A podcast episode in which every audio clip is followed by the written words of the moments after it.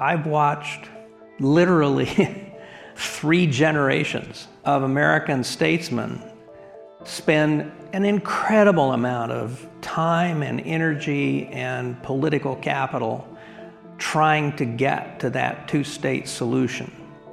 But until that fundamental contradiction is resolved, and you have a Palestinian authority that governs both West Bank and Gaza and recognizes the right of Israel to exist, achieving that two state solution will remain as elusive as it has since the 1973 war.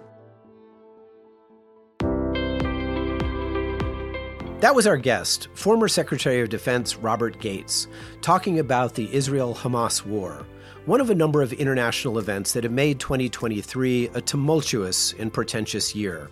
I'm Mark Lawrence. And I'm Mark Updegrove, and this is With the Bark Off.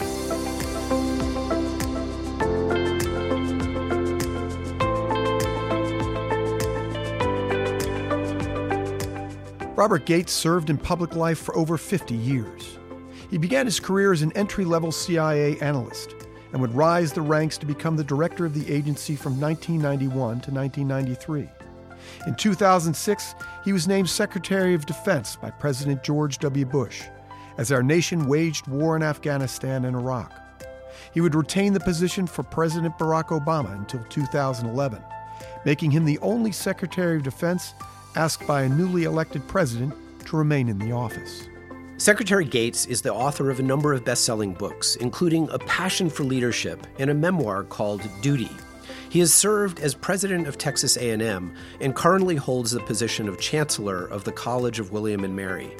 Mark talked to him recently before a full house at the LBJ Library, where he offered his reflections on an increasingly chaotic world, including the Israel Hamas war, the war in Ukraine, the security threats posed by an increasingly aggressive China, and the struggles we face here at home.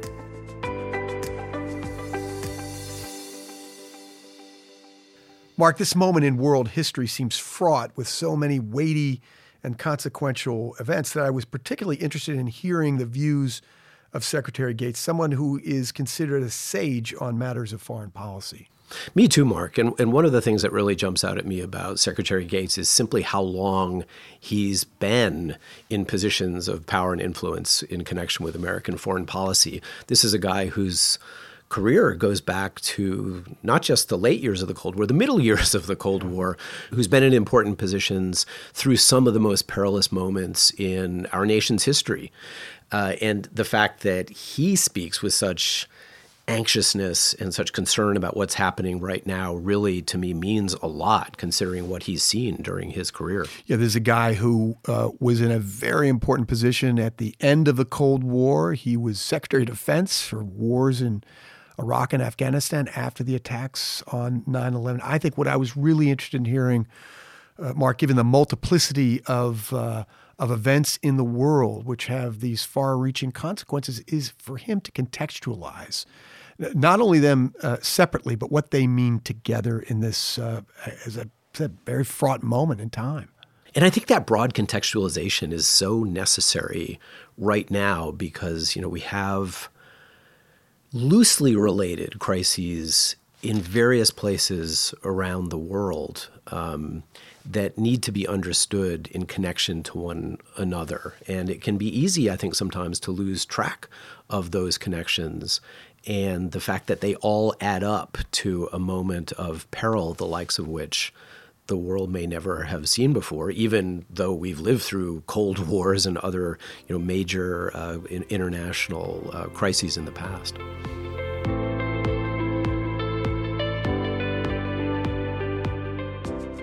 Well, given your uh, previous stint here in Texas, let me welcome you by saying howdy. Thank you. Uh, you come at, uh, we'd love to have you anytime uh, Mr. Secretary, but you come at a particularly fortuitous time because there's a lot going on in the world, and we're very interested in hearing your, your views on that. A month ago, uh, on October 7th, uh, Israel was attacked by Hamas. Uh, what has played out since then, I think, has surprised many of us. But can you give us your view, your general overall view of what's happening in Israel and Palestine right now?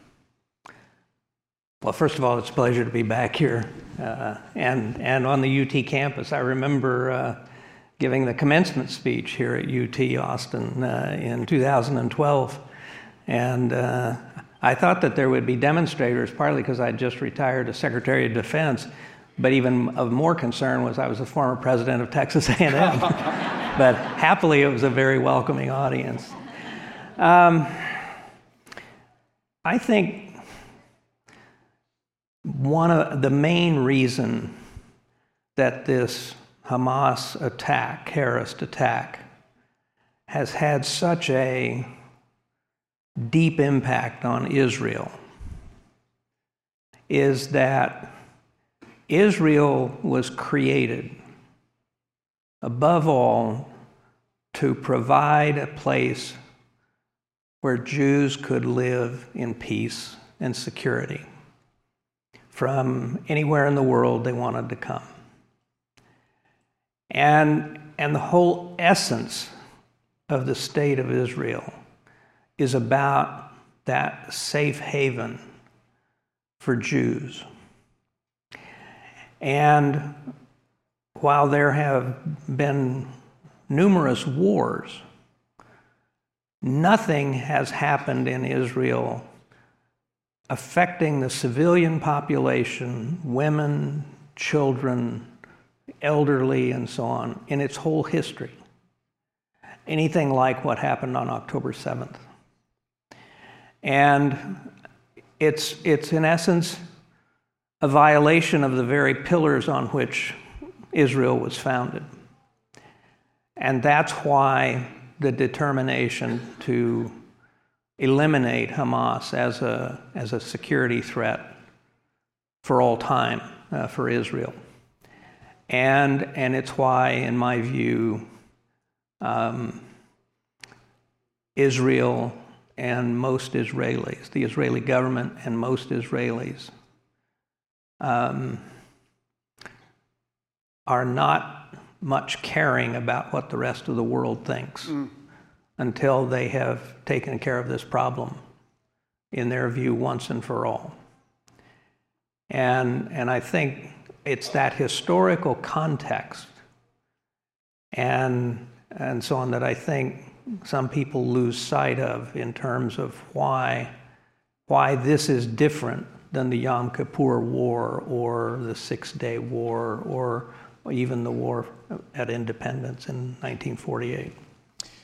I, I mistakenly said Palestine, I meant uh, in Gaza, but is, is the solution ultimately one of two states, uh, Mr. Secretary? And if so, how do we get there? Well, my opinion is that that is the case. Um, the problem is that, you know, you talk to Israeli government officials and they say, yeah, we understand that. Uh, and it's, and we, we're dealing with the West Bank and we're dealing with Gaza. But who is going to represent, who is going to be the Palestinian government?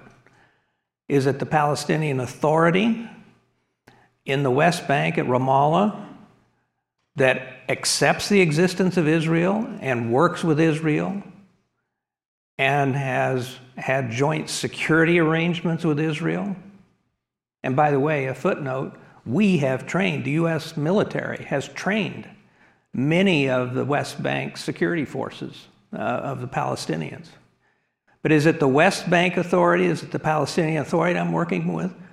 I'm going to recognize? Or is it the terrorists in Gaza who have sworn to destroy the state of Israel? Which Palestinians am I going to deal with? Who is going to be the Palestinian state? And frankly, until, and I've watched literally uh, three generations mm.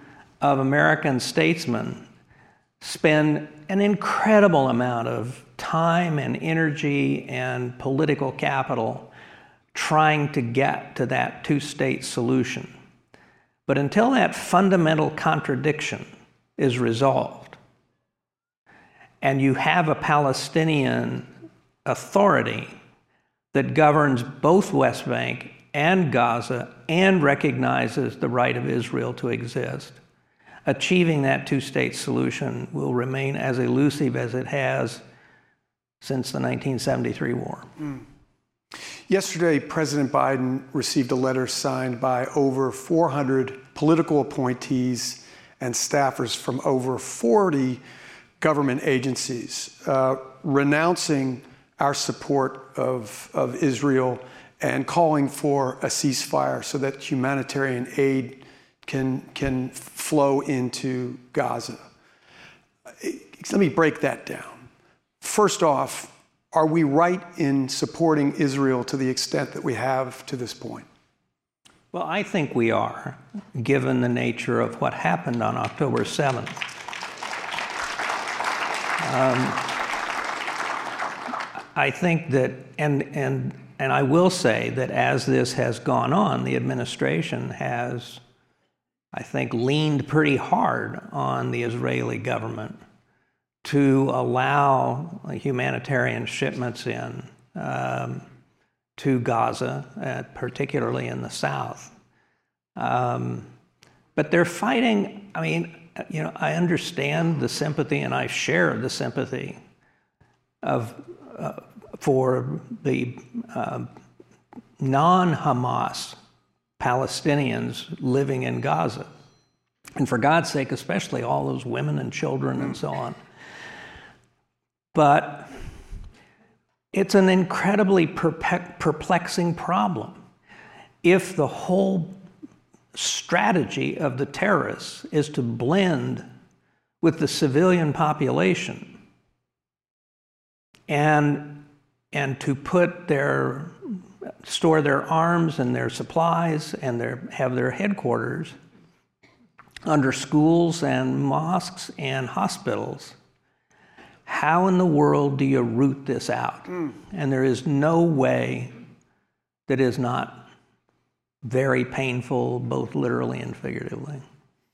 What about the notion of a ceasefire? The reason that that, that has been rejected to this point by the Israeli government is that it allows the, the, the, the, terrorists to rebuild. Is that a fair assessment of what might happen if we were to, uh, if Israel were to allow a ceasefire? Yeah, there's no doubt in my mind uh, that, that Hamas would use that time to consolidate their positions, to relocate, to resupply, uh, and so on. I mean, you know, so the Israelis are allowing these few hour uh, respites. I don't know, you can't call them a ceasefire, but corridors and, and periods of time, but it's a short enough period of time that, granted, it doesn't allow a lot of time for people to escape, but at the same time, it's a short enough window that it doesn't allow Hamas to reposition themselves and, and cost even more Israeli lives. So, uh, your former boss, George W. Bush, recently called Hamas cold blooded killers. Is it possible to negotiate with Hamas? Is it something that you believe Israel should entertain, the, the notion of a negotiated settlement? I believe negotiating with Hamas is as feasible as negotiating with Al Qaeda.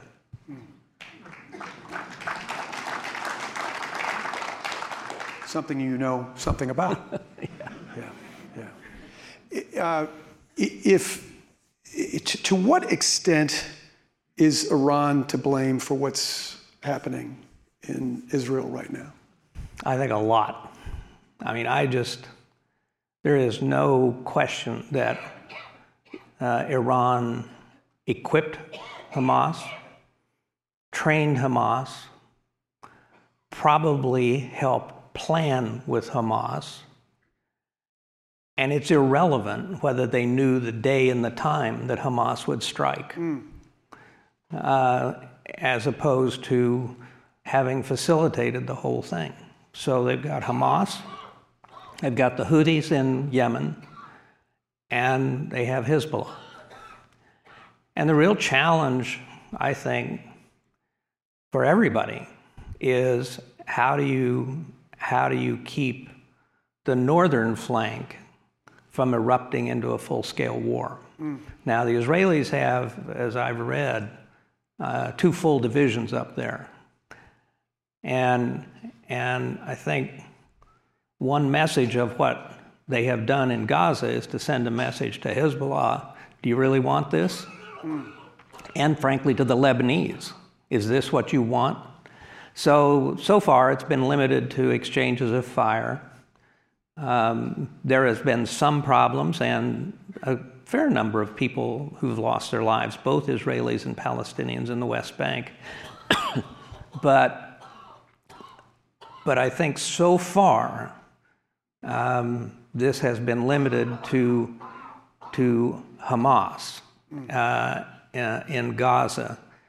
But this is, I think you need to step back and realize that at least for the medium term, this Hamas uh, terrorist attack on Israel is a big win for Iran and for Russia.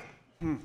It's a big win for Iran because it has paused, if not reversed, the reconciliation that was going forward between Israel and the Arab states.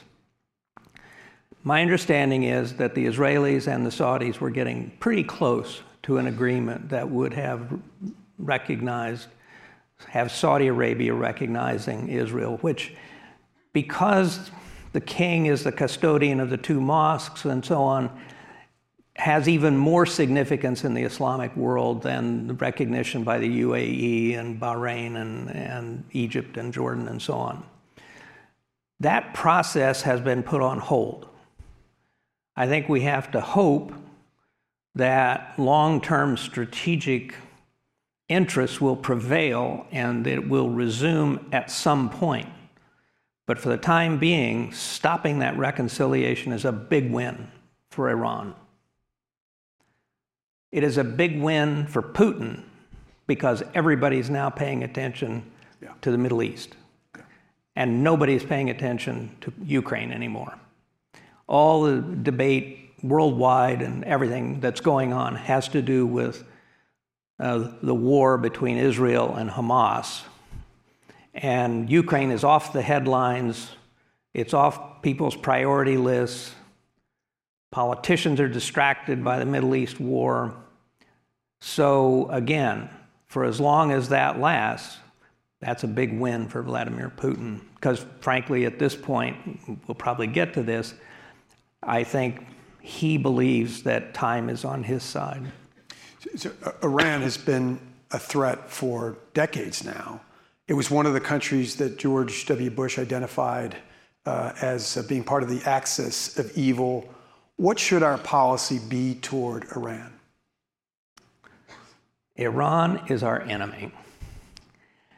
I, every president since the Iranian Revolution has reached out to the Iranian regime in the hope of beginning some kind of a reconciliation.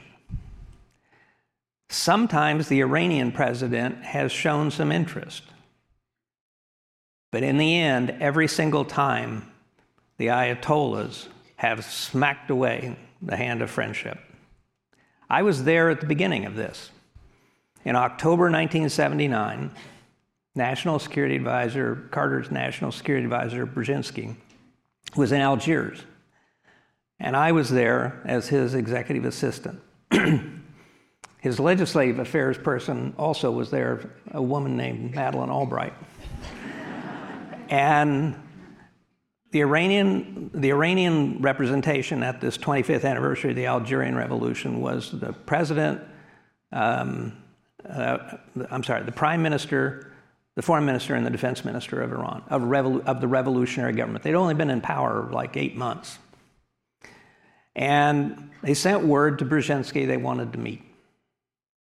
And Brzezinski got Carter's permission to meet with him, and I went with him as his note taker.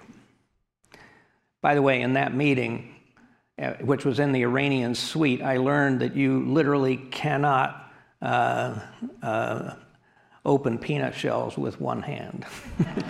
Um, Brzezinski, I, I got a dirty look as I was firing shells all over the, all over the room.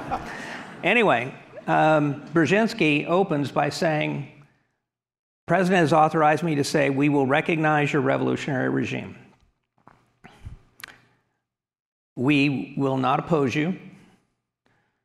We will even consider selling you all the arms we had contracted to sell to the Shah because we have a common enemy to your north, the Soviet Union. This is the end of October 1979. The Iranian response was give us the Shah, who was then being medically treated in the United States. Brzezinski repeated his lines several times. The Iranians repeated their line several times. Finally, Zbig got up, said, For us to give you the Shah would be incompatible with our national honor. That ended the meeting, and three days later, they seized our embassy. Every president since Carter has tried this. And they have all failed. And frankly, I think those who believe that this um, theocratic regime can be negotiated with and that there can be some kind of a reconciliation or some kind of a lasting uh, arrangement, uh, I think just does not understand that regime and does not understand the, the military power of the Iranian Revolutionary Guards that underpins that regime. So I've, I've seen it. I saw it under President George W. Bush. I saw it under Carter. I saw it under Obama. Obama sent, sent the Ayatollah two letters in the first month of his administration, urging a different kind of relationship. The replies were insulting. So if you can't uh, negotiate with them, if you can't reason with the government, how do you marginalize them? How do you isolate them to make them less of a threat in the world community? Well, I think, first of all, now they have a friend in Russia right. Right. Uh, to whom they are selling, to, uh, to which they are selling drones and helping build a drone factory in Russia and so on and so forth. Um, but basically, you isolate them. And, and I think severe sanctions I think it is um, potentially, and I don't want to pretend like change is around the corner, but there is a change in Iran. And I think that regime is more brittle than it looks. So, in the past, when there have been protests, uh, be, until about 2018, the protests were generally around Tehran and around the universities. And so the, you know, they'd call out the IRGC and, um, and put those down. But beginning in, I think it was January of 2018, all of a sudden, the protests against the regime were all over the country, mm. including in rural towns and cities, away, away from Tehran. And people carrying signs death to the Ayatollah, which must have sent some shudders because those are exactly the signs that they were carrying in 1979 against the death to the Shah.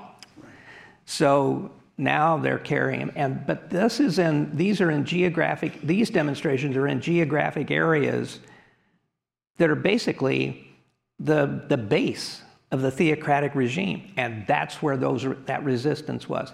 When this young woman was killed a few months ago, the protests were all over the country. They're not just isolated to Tehran. They've taken a page out of Assad's book. They're willing to kill anybody they need to stay in power. But at a certain point, that doesn't work. I want to get back to, uh, I want to talk about Russia, which you've just mentioned a moment ago. But before we go away from Israel, can I have you, what, what is your view of Benjamin Netanyahu and his policy in Israel? I have never been a fan of Bibi's. um, I first met him and this is just, you know, kind of how old I am. Uh, I first met him when I was Deputy National Security Advisor under Bush 41, and he was Deputy Foreign Minister of Israel. And he came in to see me in the West Wing of the White House. And after he left, I went and I told President Bush and Brent Scowcroft, I said, that man should never be allowed in the White House again. I said, he is anti American. He's very glib. He goes on the talk shows and speaks very well, but he's anti American. Just my view. Despite the fact that he went to school in the United States of America, he grew up outside of Philadelphia, went to Cheltenham High School. He's, he's uh, has been experienced America as a resident. The, the thing to remember is that his primary interest is not necessarily America's primary interest. Because I think his primary interest is survival. Right. And I'm not talking about Israel's survival, personal survival. Political survival, yeah. Uh, why, Mr. Secretary, is it there's, there's been a, a movement toward isolationism in this country? Uh, and you mentioned our taking our eye off the ball in Ukraine. But why is it important for us to continue to support Vladimir Zelensky in, in Ukraine's attempt to stave off Russian invasion? So, this is the first invasion of sovereign state in Europe since World War II. Vladimir Putin believes that it is his destiny to recreate the Russian Empire, not the Soviet Union, but the Russian Empire. My friend Brzezinski once wrote, Without Ukraine, there can be no Russian Empire. And Ukraine is, as the Russians will tell you, where in the 10th century, 9th century, uh, Rus got its start, Kievan Rus. And so recreating the Russian Empire means, above all, control of Ukraine, Belarus, those three at least.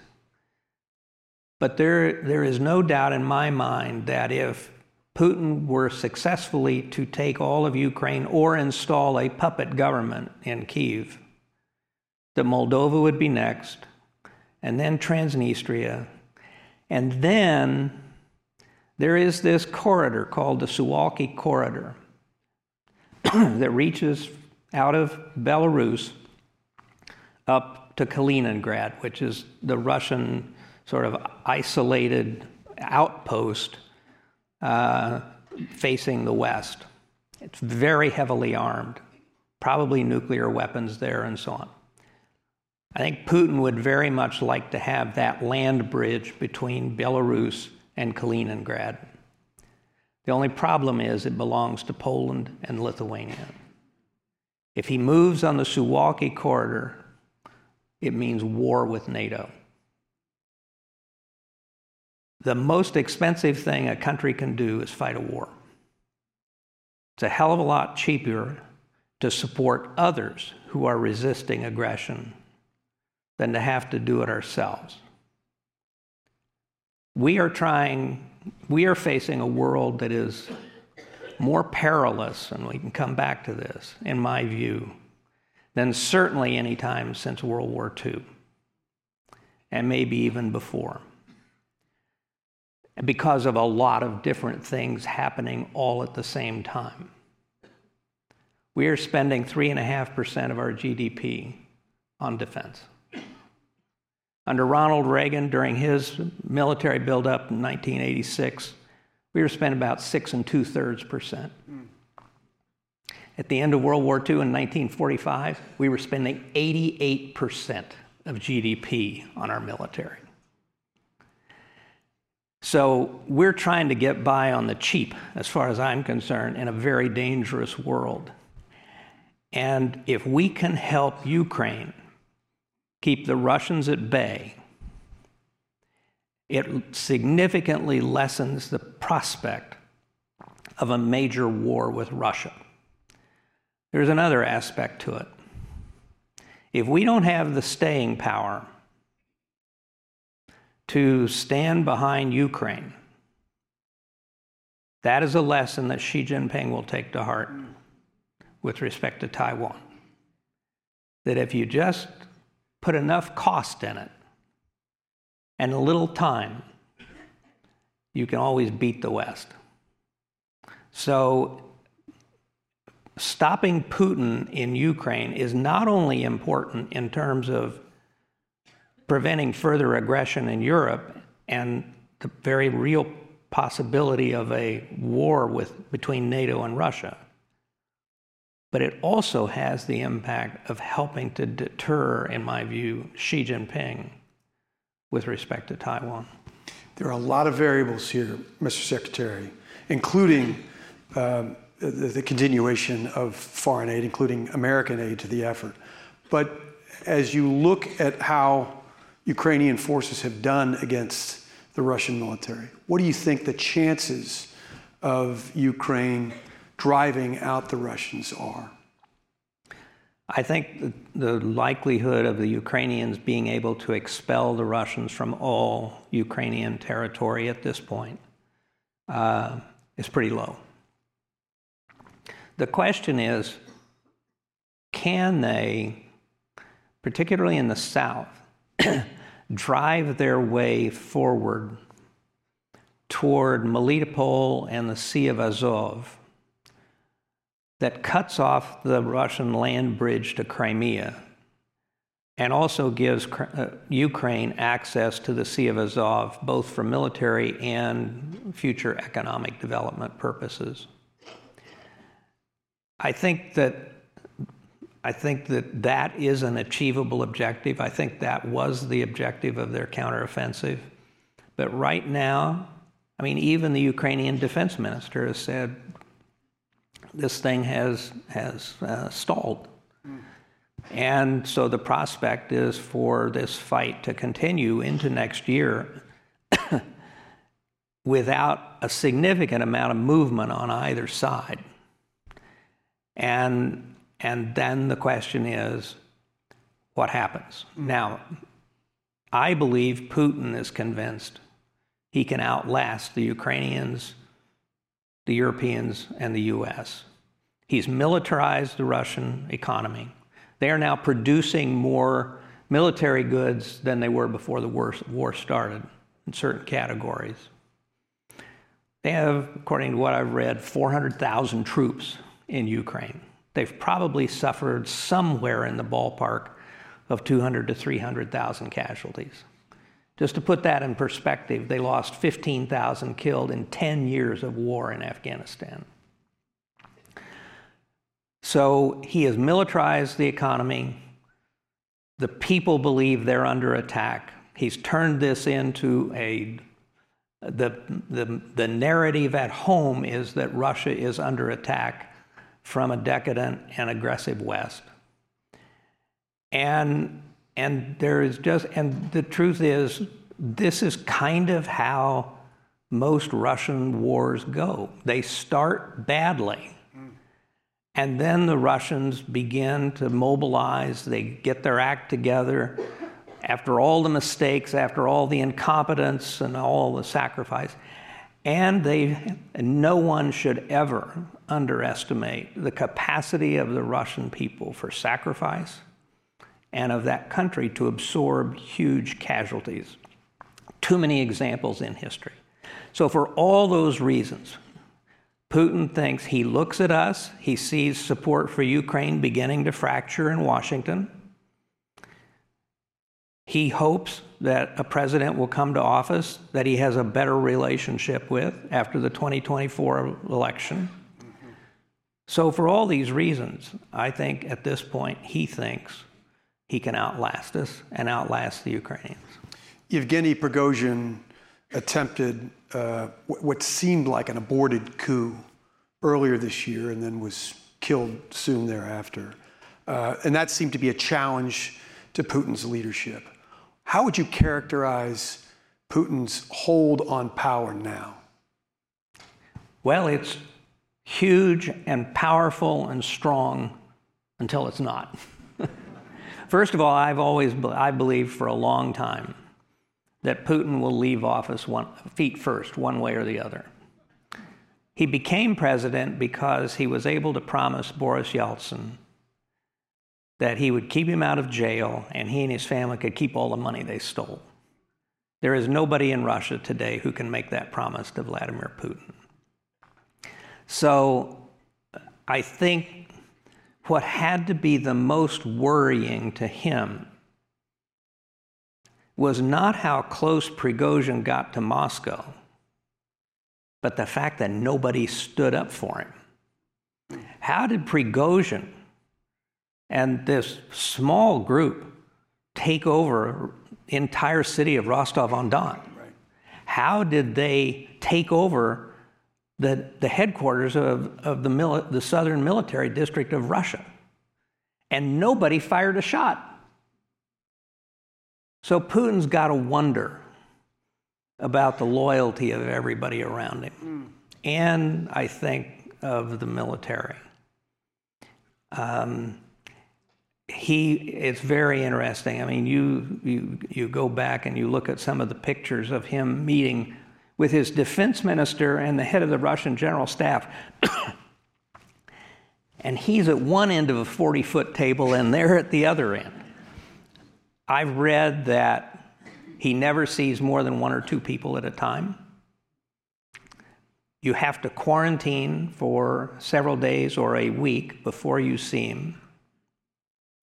Everybody is frisked, including his cabinet ministers. He's very, you know, this is an old KGB guy. He's very mindful of, of uh, the, the threat to his security.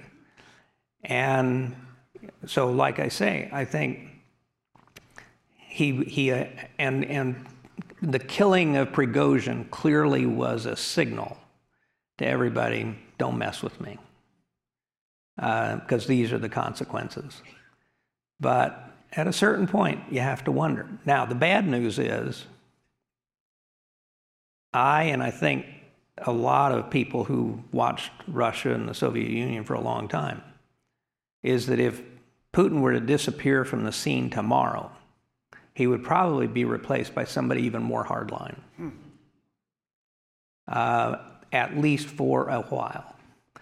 So we're going to have to wait a while, I think, and maybe quite a while, before Russia finally gets a ruler who actually cares something about the Russian people. Hmm and wants Russia to cease being a pariah among nations.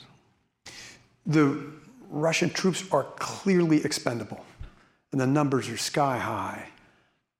What does the morale look like uh, among Russian troops, and how does that factor into the Russian military's will to win this war?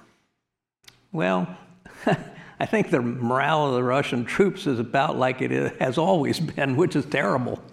Uh, I mean, they've got lousy food, lousy rations, lousy uh, equipment, um, lousy training.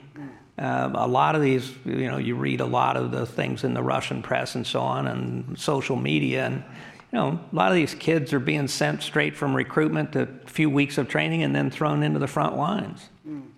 And uh, um, so, you know, my friend Condi Rice says she thinks probably a million young Russian men have left the country. Uh, and they're probably among the best and the brightest in the country. So, in many ways, for this war, Putin has mortgaged the future of Russia. I mean, look at all the companies that have not just suspended operations, Western companies have suspended operations in Russia, they've divested, they're out. And, and if oil and gas is the sole source of real income in Russia, the, the departure of Western oil and gas companies, and above all, the technology that they bring to helping the Russians exploit old fields or difficult fields, I think is huge for Russia's future. What do you see, Mr. Secretary, as the greatest threat to America today?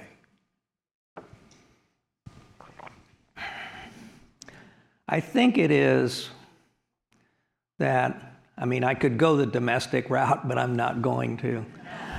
I, I think I think the greatest threat is that we do not have a, there is not a clear understanding in the country of the multitude of challenges that we face all at the same time. Mm. Um, we have not faced an aggressive adversary in both Europe and Asia since the Korean War. When China finishes their military, uh, their nuclear buildup, which, they which is now underway, within five or six years, Russia, China, and North Korea together very likely will have twice as many nuclear weapons as the United States. We have never in this in the last century faced a country like China whose economy is so large and so integrated into the rest of the world. They're the, they're the largest trading partner of over 120 countries in the world. Mm. They either own, operate, or invest in 100 ports in 60 different countries, including a couple in the United States. So, their economic power, their technological prowess, their scientific capabilities, their strategic communications, they're spending billions of dollars every year in communicating their message about the fact that we are on the decline and they are on the upswing. They are the future. Security assistance and so on. So there's China we have a Russia and China that, for the first time since the 50s, are really working together. Only this time, China's the big brother. But they are, they are collaborating on a narrative that has great appeal in the global south, which is about the bullying the whole of the West.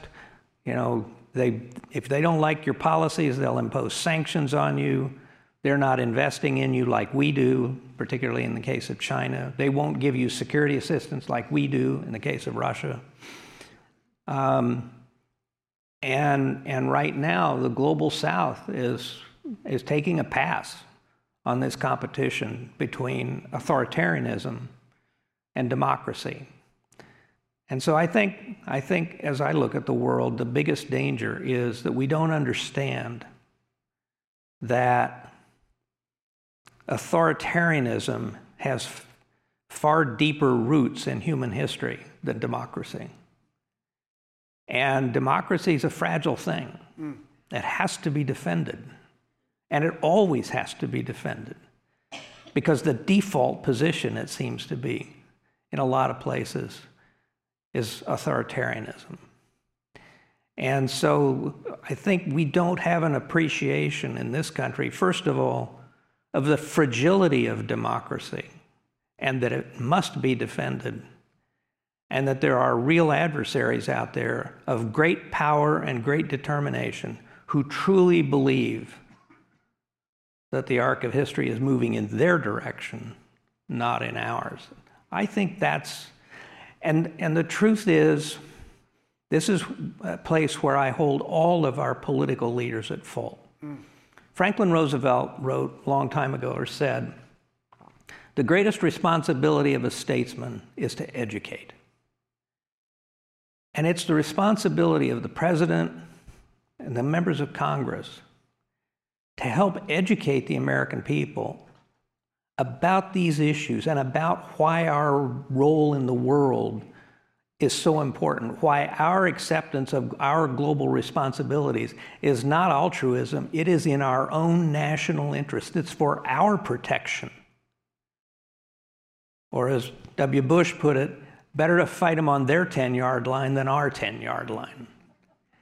And, and I think that's one of the things that concerns me the most is that there is no discussion in this country right now of what I've just said. So, why is that, Mr. Secretary? Why are those discussions not happening? You, you wrote a book that you came to talk about on this stage called A Passion for Leadership. And you talked about what makes a good leader. It's a, it's a failure of leadership. Why? And, and, and I would say both Republican and Democratic. Um, it is because everybody is so consumed with political warfare inside our country and, and winning inside the country that they're losing sight of what we're losing outside the country. That, that I think puts us. Um, I, I, just published an article in Foreign Affairs. Uh, the title uh, in early October, and the title was "The Dysfunctional Superpower: Can America Deter Russia and China?" And the final sentence was, "The peril is real." Mm-hmm. And I don't think our politicians across the board are, they're too busy fighting with each other to communicate the lesson to the American people that the peril is real. Why are we seeing a slip in democracy here at home? Why are we seeing our democratic principles erode as manifest on January 6, 2021? Well, that's probably a the, the basis of some big conference at the LBJ school or, or, or, or, the library. Um, but I think, I, I think it's a combination of things. I think it's, um, uh, I think, first of all, it's, it, it, it is the fact that over the last 30 years, uh, our our politics have become uh, so poisonous. You know, there was a time when, when you you would vote and argue against your opponent uh, on the floor of the House or Senate during the day, and then you'd all go out to dinner at, at night. Right. Or you'd play golf on the weekend. Now, people don't talk about their opponents they talk about them as enemies. These are our enemies. These are enemies of America. And it's not just, it's the, both the hard left and the hard right. And, and it demonizes everything. And then when you have, you know, when I was growing up, there were three TV channels. And now you got a zillion, mm. and you can find that corner of the internet or streaming or whatever that echoes what you want to believe, and you never have to think about an opposing point of view because you don't have to listen to all those others. I think social media is a is, is a factor. Yeah. Um, which I think actually, interestingly, is one of the reasons so many politicians are worried about AI now, is because they think they missed the boat when it came to the potential da- danger of social media to mm. society. So I think, I think the answer to your question, Mark, is very complex, but, but it boils down to people losing sight of the fact that we're all Americans and we're all in this together. And like Franklin said, we're either going to hang together or we hang separately. And you got to figure out a way to compromise on issues. I mean, the whole system fails to work without compromise. The Constitution itself is a bundle of huge compromises. Yeah. Yeah. And the designers planned it that way. And, and, and so if you don't give a little, if you don't compromise, then you're at war. Yeah. And, and what people inside the Beltway are losing, and I fear outside the Beltway as well, is the understanding that the only way the country hangs together and moves forward is by each side being willing to give a little. Mm. Are there quick wins to that end? What can we um, do to ensure that we are on that road on a short term basis through, through quick wins that we can all agree on? I, it's hard for me to come up with one off the top of my head. I think where it starts is in um, particularly the donor class, saying to people who want their support, yeah, okay, well, here are my terms. Mm. And my terms are you've got to be civil. You've got to reach across the aisle now and then. You've got to get something done instead of just stand up there and make speeches. And if you do that, I'll write you a check. I, I, the only, now, now this is, this is a plug, I guess. I'm not, I, anyway, without naming names, I, I have given to a political action committee that to get its support, you have to have been a veteran of either Iraq or Afghanistan. You can be either a Democrat or a Republican. But to get their support and their money, you have to agree to a set of terms. And there are four or five. But basically, they are you got to reach across the aisle, you got to co sponsor with somebody from the other party at least one piece of legislation. And we'll endorse you and give you a check this election, but next time around, we'll be checking to see if you did what you said. That's what donors need to be doing. Mm, mm. Uh, we, we touched on China, but I think we'd be remiss if we didn't talk a little bit more about that threat.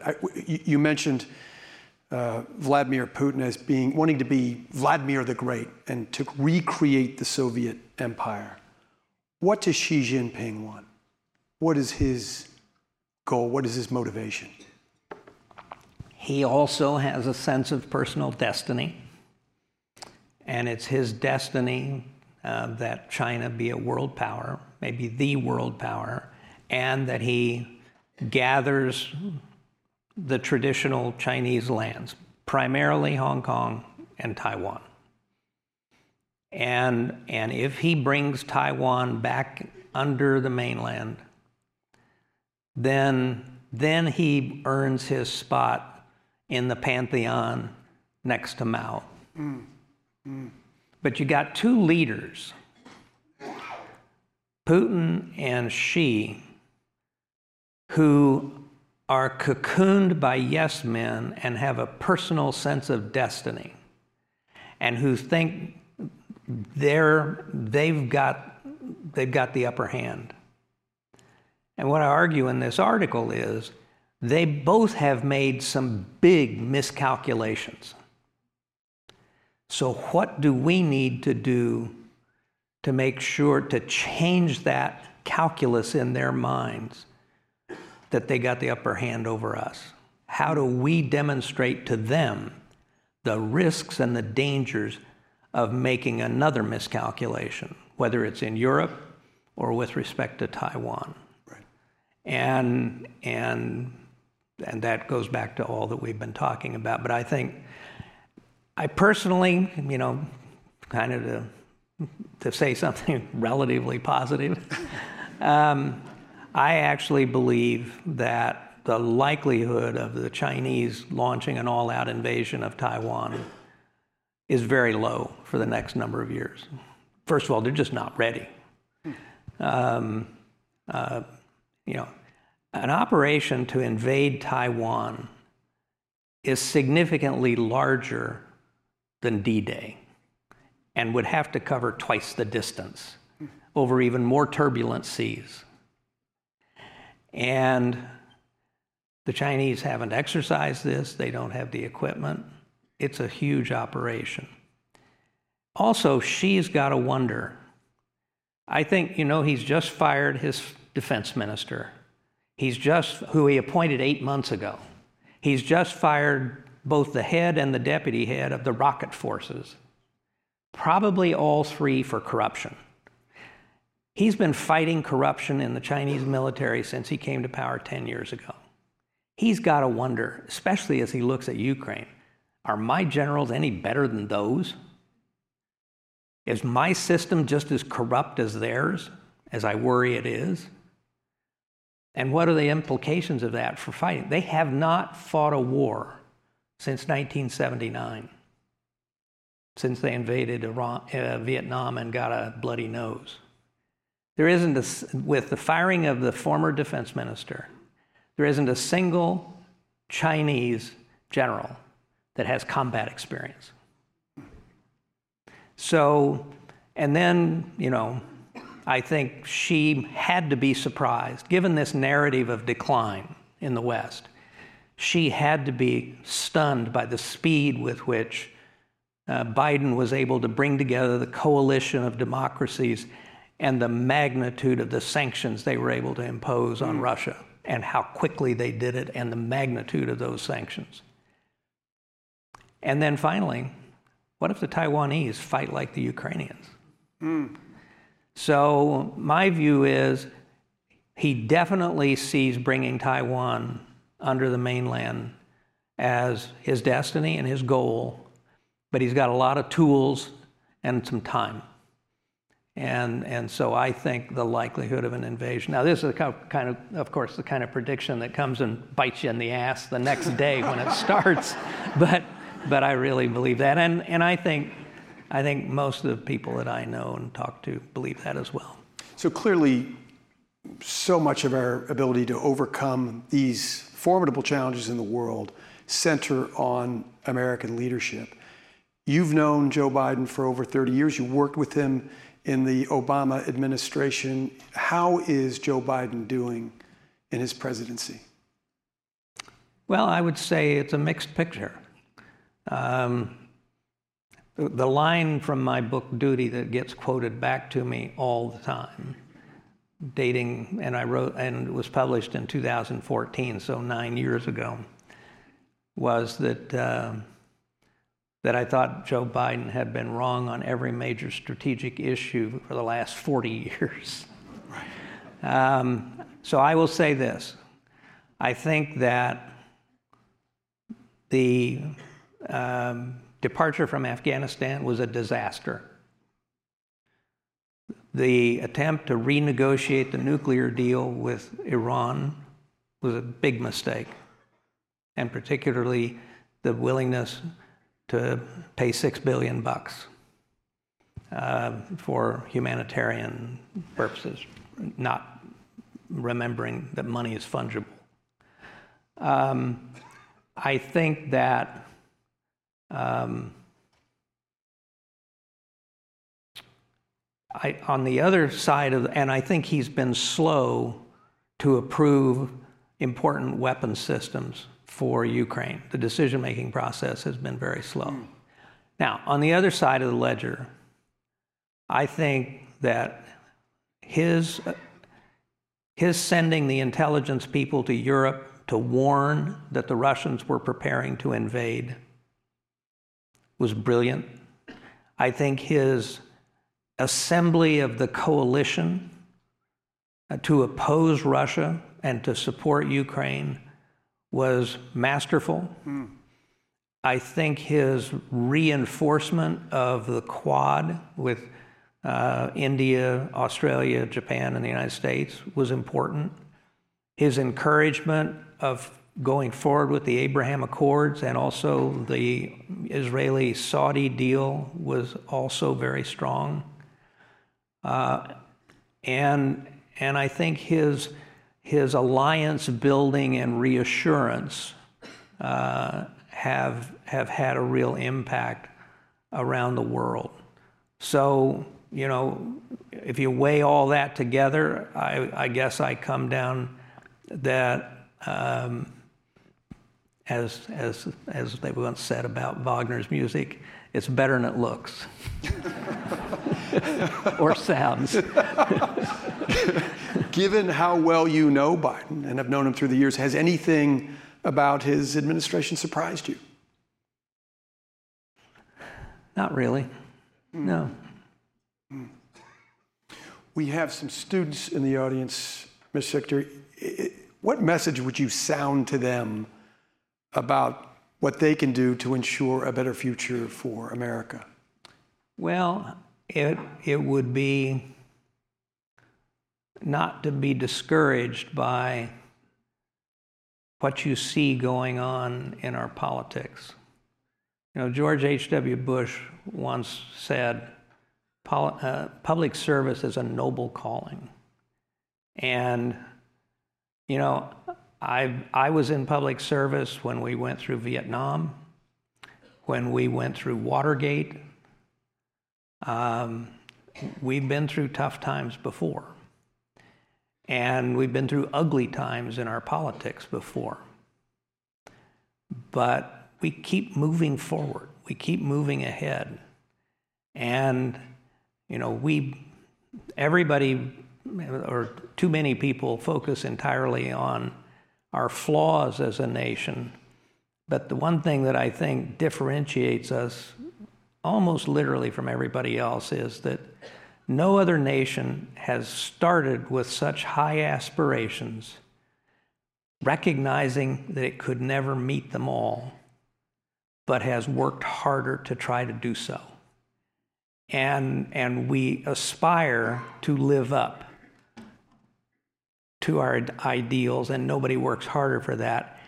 And the only way you do that is by individuals being in the process, being engaged, and, and trying to move things forward. So, so for students, and particularly those in places like the LBJ school, the Bush School at A&M, and elsewhere, don't get discouraged by, by everything you see and hear. And hear. Um, I've, I've been through that process a long time. And um, you will never meet better people than you meet in public service uh, along the way. We,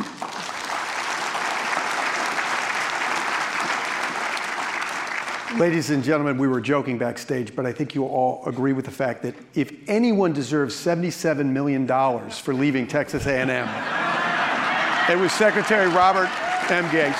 Thank you so much. Thank you, Mr. Secretary.